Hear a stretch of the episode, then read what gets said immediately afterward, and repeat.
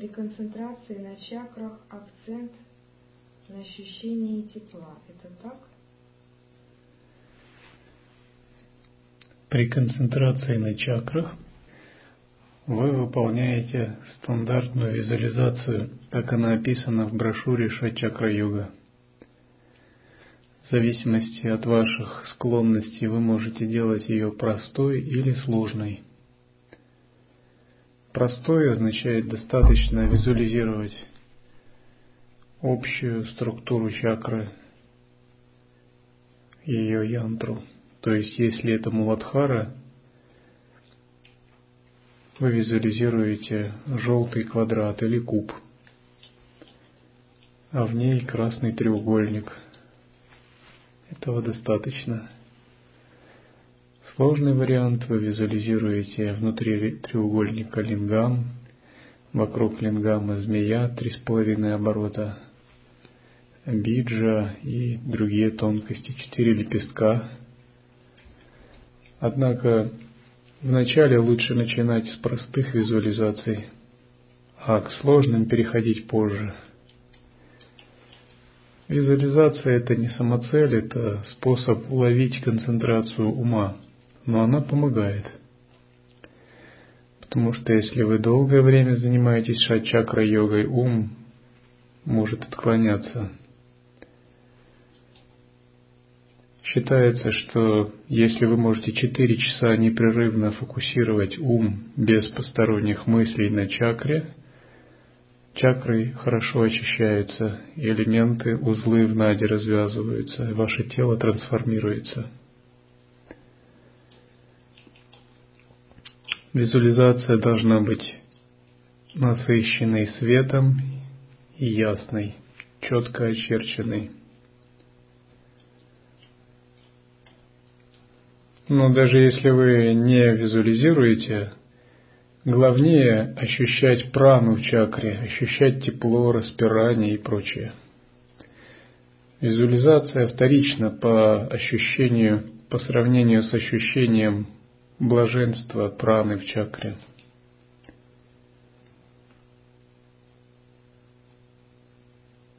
Концентрируясь на каждой из чакр, вы начинаете понимать, как меняется ваше сознание в зависимости от того, куда прана была помещена. Допустим, когда я концентрируюсь на манипуре, у меня всплывают проекты 20 ненаписанных книг будущих.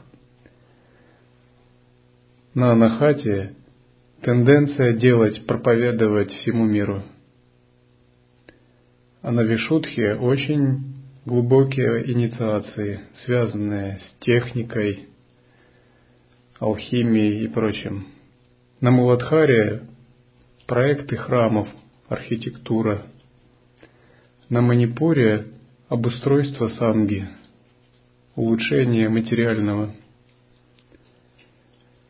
На Аджне ничего такого нет – на Сахасраре тенденция проявлять безумную мудрость в безмолвии. Это разные состояния присутствия, которые проявляются в соответствии с кармами каждой из чакр.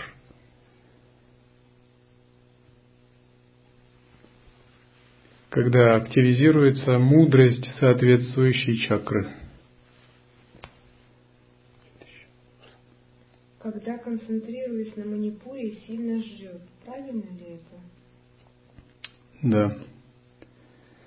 Манипура одна из самых трудных чакр при концентрации. Поэтому на ней концентрироваться надо осторожно. Если вы овладеваете манипурой, у вас будет быстрый прогресс. Однако овладеть ей сложнее, чем другими чакрами – Желательно, чтобы у вас был получен опыт концентрации на других чакр перед манипурой. И когда вы концентрируетесь на манипуре, то огонь усиливается и начинает двигаться по тем нади, которые, в которых прана застоялась. И он двигается не совсем гармонично, поэтому может возникать жжение огонь. Как только вы дошли до какой-либо стадии, остановитесь. И в следующий раз снова дойдите до той стадии, где чувствуете, что огонь усилился больше, чем надо. При необходимости выпейте молока с маслом. Если манипура не очищена, то сутры говорят так. «А, при несбалансированности огонь пожрет тело.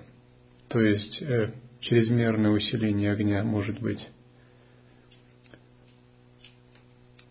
Через некоторое время это пройдет, если вы аккуратно, понемногу продолжаете концентрацию. Ваш период концентрации может увеличиваться все больше. Тогда просто вы будете ощущать разогревание тела, тепло.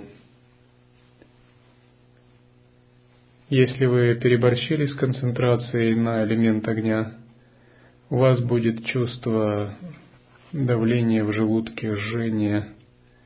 Ночью даже вы будете чувствовать жар в теле. Для того, чтобы сбалансировать элемент огня, надо концентрироваться на анахата чакре или свадистане, двух близлежащих чакрах. То есть, если вы чувствуете, что возникает проблема с конкретной чакрой, то нужно переместить прану в другую чакру, и тогда эта проблема, она сгладится.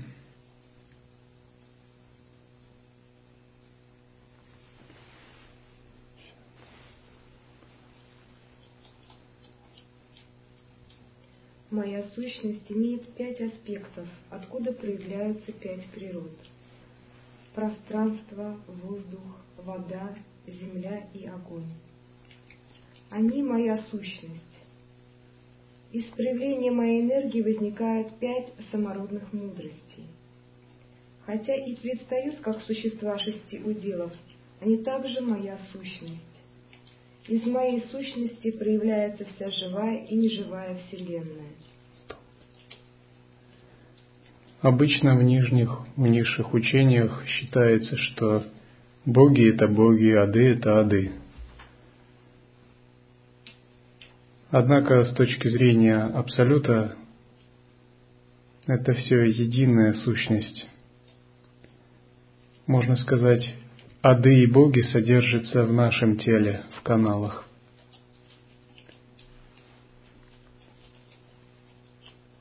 Они выходят из единого источника чистого ума и принимают форму –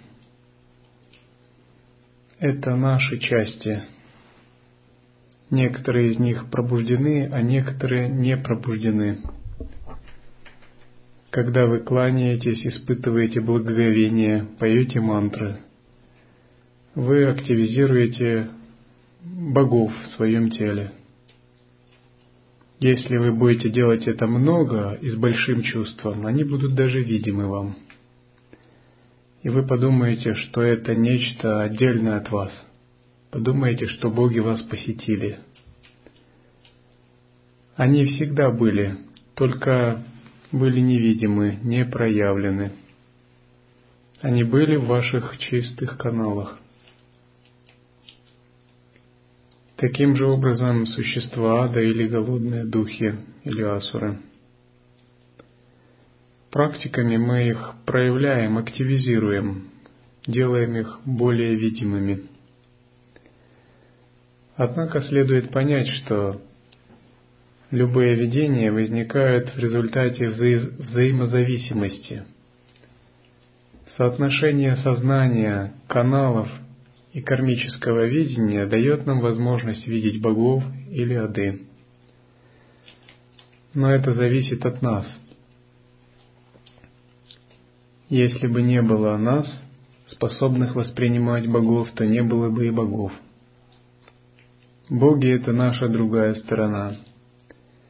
Если бы не было нас, способных видеть ад, не было бы адов. Ады — это наша другая сторона. Когда мы их воспринимаем, мы можем воспринимать их в двойственности. Как это мы делаем всегда. Либо мы можем воспринимать их в присутствии,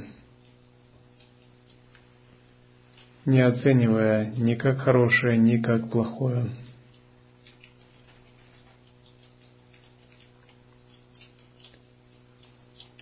Тогда внезапно мы прозреваем к их сущностной природе.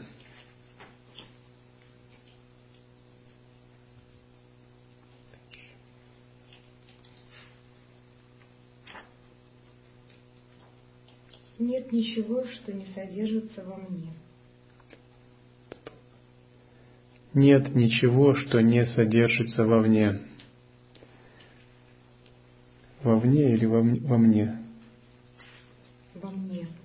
Во мне.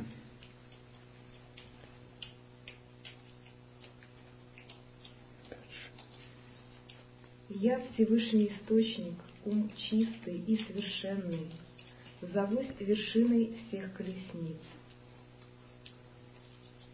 Все сотни тысяч учений Виная, Абхидхармы, Сутры и разных разделов Тантр, все тайные методы порождения и завершения, переданные из меня рожденными учителями трех тел измерений, основанные на усилии.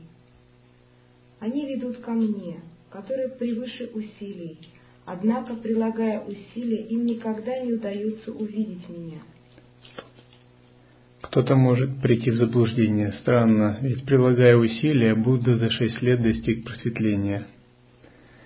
И многие святые прилагали огромные усилия. А здесь говорится, что им никогда не удастся увидеть.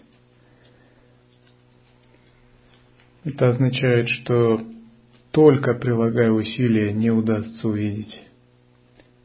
В конечном счете, перед полным просветлением медитирующий и сама медитация отбрасывается. Однако, разумеется, вначале прилагать усилия необходимо.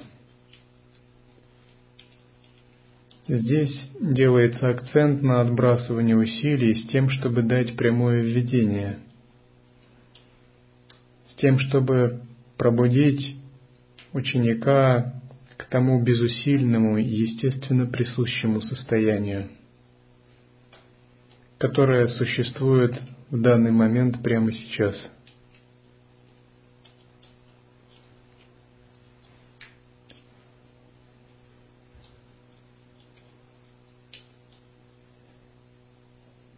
Чем больше мы отбрасываем свои суждения и комментарии и остаемся в простом видении, как оно есть,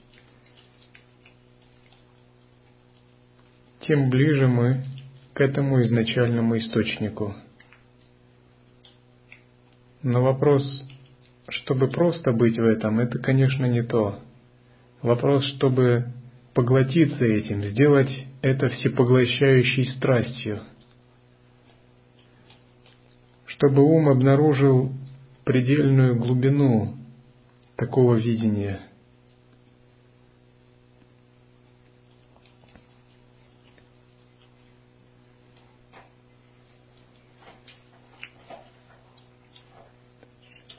поэтому я считаюсь вершиной учений. Я Всевышний Источник, ум чистый и совершенный, жизненный сок всех колесниц. В действительности три колесницы под началом трех учителей – не что иное, как единая колесница прямого смысла. Поскольку единая колесница – это ум чистый и совершенный, он – жизненный сок всех колесниц. Рассеивая тьму неведения, я зажигаю свет великой мудрости.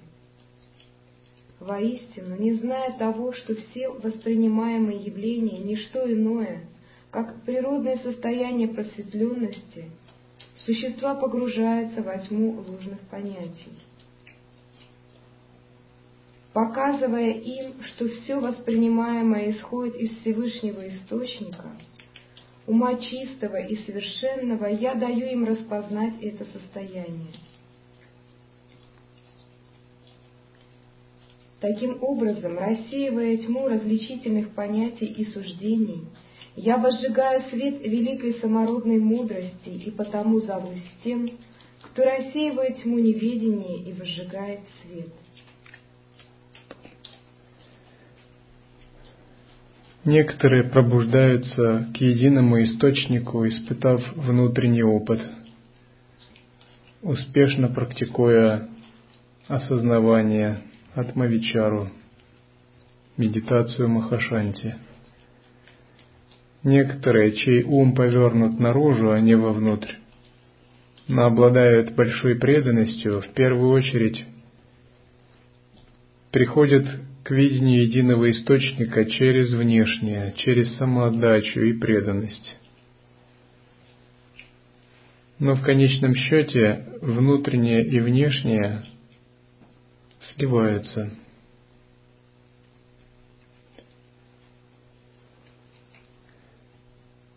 Те, кто приходит через внешнее, имеют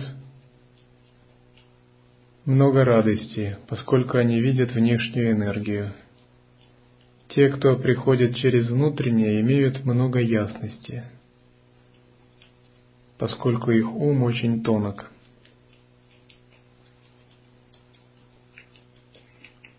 Внемли, у великий, разрывая сеть рассудочных мыслей, я рассекаю узлы страстей – Последователи причинно-следственных колесниц держатся различных воззрений относительно воспринимаемых явлений. Шраваки считают их ядом и создают понятие отречения. Бодхисаттвы считают их объектом умственной привязанности и создают понятие непривязанности, основанное на двух истинах. Последователи крия-тантры считают их тем, что подлежит очищению, и посредством трех видов чистоты, посвящений и чудотворных действий питают представление о божестве как о господине и о практикующем как о слуге. Последователи Маха-йоги, считая сущность собственное бытия чистой, полагают, будто ее нужно обретать посредством четырех приближений и достижений разрушая понятие, которое предполагает существование чего-то отличного от меня, я, Всевышний Источник, ум чистый и совершенный, рассекаю узлы страстей, проистекающих от различных мыслей. Разнообразные пути йоги и тантры существуют, потому что существуют бесчисленные кармы и склонности людей – Однако по мере очищения все эти разнообразные пути уступают место одному пути. Поэтому говорят, нет многих колесниц, а есть одна истинная – Экаяна.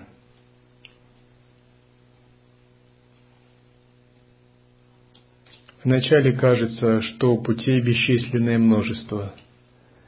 Затем обнаруживается, что этот путь он один – Так же, как все реки впадают в океан или все деревни ведут в один город. Все дороги, идущие из деревень.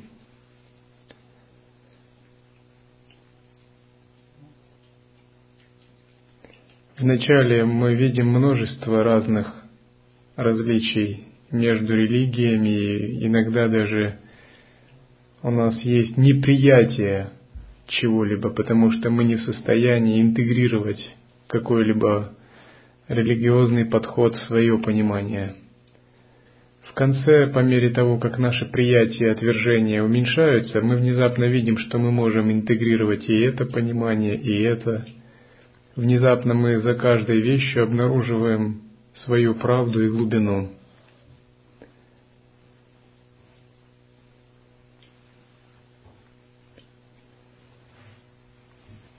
Тогда мы видим, что абсолюта можно достичь любым путем, если правильно практиковать.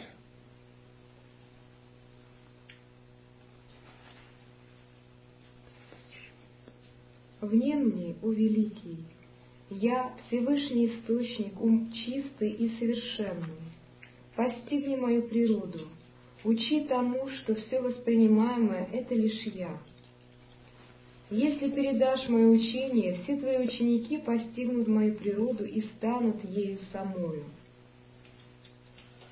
Тогда больше не нужно от чего-либо отрекаться и что-либо устранять, или стремиться продвинуться на основе двух истин. Больше не нужно соблюдать правила чистоты, освещать себя посредством троякой чистоты или предлагать усилия к порождению трех созерцаний. Поскольку все уже исполнено во мне, источники, все пребывает в состоянии полного равенства. Мне, который сам есть равенство, не нужно создавать иное равенство. Стоп. Когда ум поглощается безраздельно в созерцании источника и исчезает эго-личность, тогда и все методы также приходят к концу. Однако до того, пока это не произошло и есть ментальное прилипание, мы не должны игнорировать методы. Или высокомерно думать, что методы – это путь низших тантр, а я следую пути без усилия. И вместо того, чтобы применить метод и быстро продвинуться, мы можем презрительно игнорировать метод, думая, что мы следуем пути без усилия, когда на самом деле мы прочно увязли в ментальном прилипании к реальности и просто э, расслабились раньше времени. Эти отклонения, они также описываются святыми. Скорее мы поддерживаем тончайший баланс или тончайшую гармонию между методом и безусильностью. На самом деле это великое мастерство – практиковать метод и пребывать в безусильности, пребывать без усильности и одновременно применять искусные средства.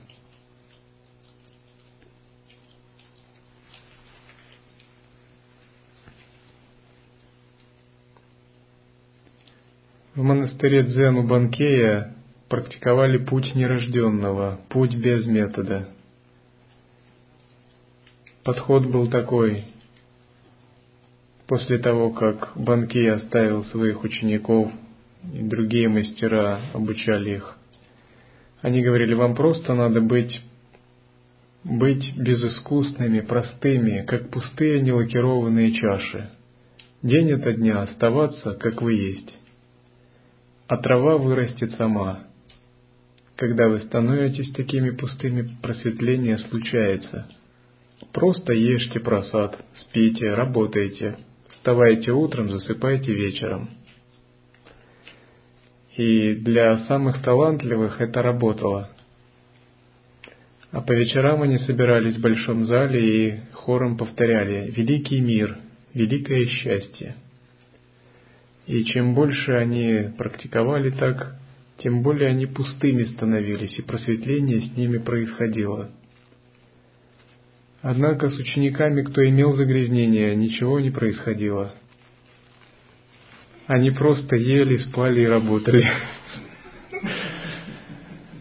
Поэтому есть такая поговорка. И другой монах по имени Хакуин резко критиковал такой подход, говоря, что монах должен практиковать день и ночь, он должен бороться как с рогами, с клешами – со сном и тамасом он должен пережить много малых самадхи, много малых сатори, прежде чем придет к великому сатори. И он резко выступал против такого подхода. И он был основателем другой школы, школы усилия, строгости и предельного усилия. Обе эти школы были правильны. Просто то, что одно хорошо, плохо для другого. есть такая поговорка Постепенные методы могут стать ядом для склонных к мгновенному просветлению. И наоборот, мгновенные методы могут стать ядом для тех, кто способен постепенно продвигаться. Поэтому мы говорим, что мы всегда должны такой иметь тонкое чутье, баланс соотношения метода и мудрости – Стандартное обучение, разумеется, необходимо, но после стандартного обучения вам самим следует искать этот тонкий баланс. Писание, гуру дают методы и рекомендации, но только вы сами можете улавливать этот тонкий баланс, если вы честны перед собой, и знаете досконально учение.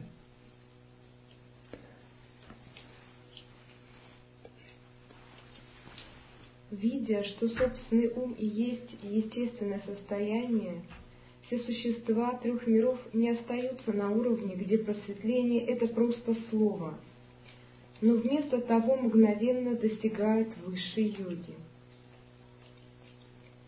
И напротив, сколько не открывай им истинный смысл, неудачливые, не имеющие должной кармы, не понимают, словно тот, кто напрасно чистит деревяшку, пытаясь сделать из нее драгоценность.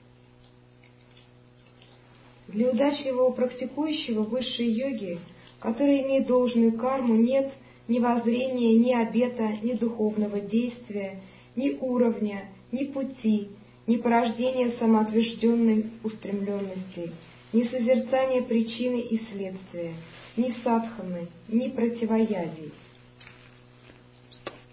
Разумеется, это имеется в виду созерцательное присутствие, когда говорится «нет ни садханы, ни противоядий, ни обета». Вовне-то следует соблюдать садхуна, обет и прочее. Здесь говорится для того чистого сознания – Потому что если мы так подумаем, ага, мы можем использовать это в своих э, эгоистических мирских целях, но цель дхармы это не дать удовлетворять эго или как-то поощрять желания или тамас или лень.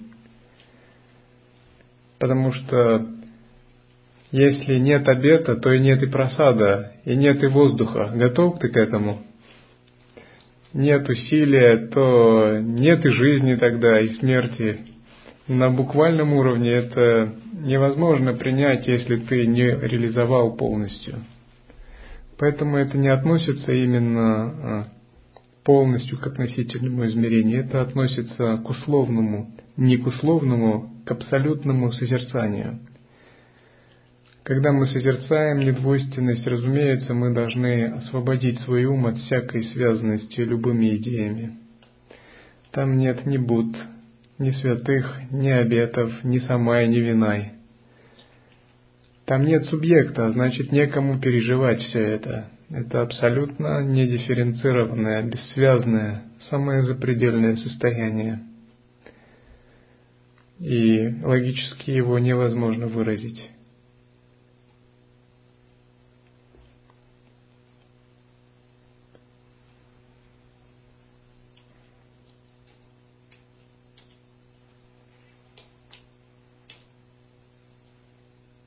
Они не видят существования ни абсолютного, ни относительного, и таким образом понимают естественное состояние ума.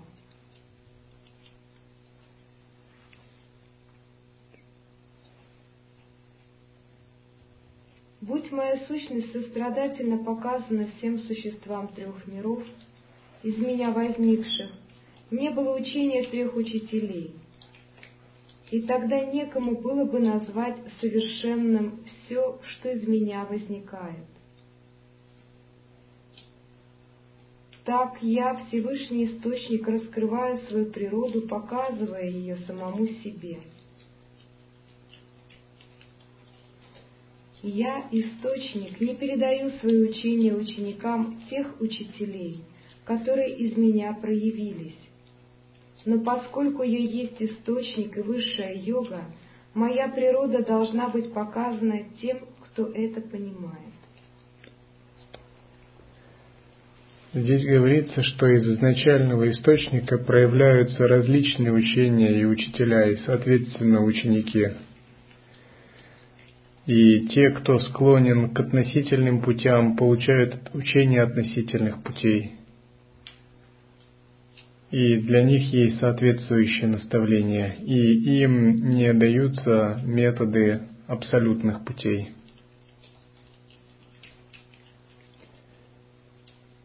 Ученики Банкея и Хакуины часто не враждовали, а относились друг к другу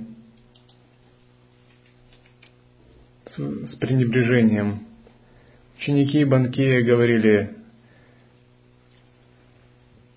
когда слышали, что Хакуи написал 17 разных сатори и самадхи перед большим пробуждением. Говорили, семь малых сатори, пять больших, это что вам понос?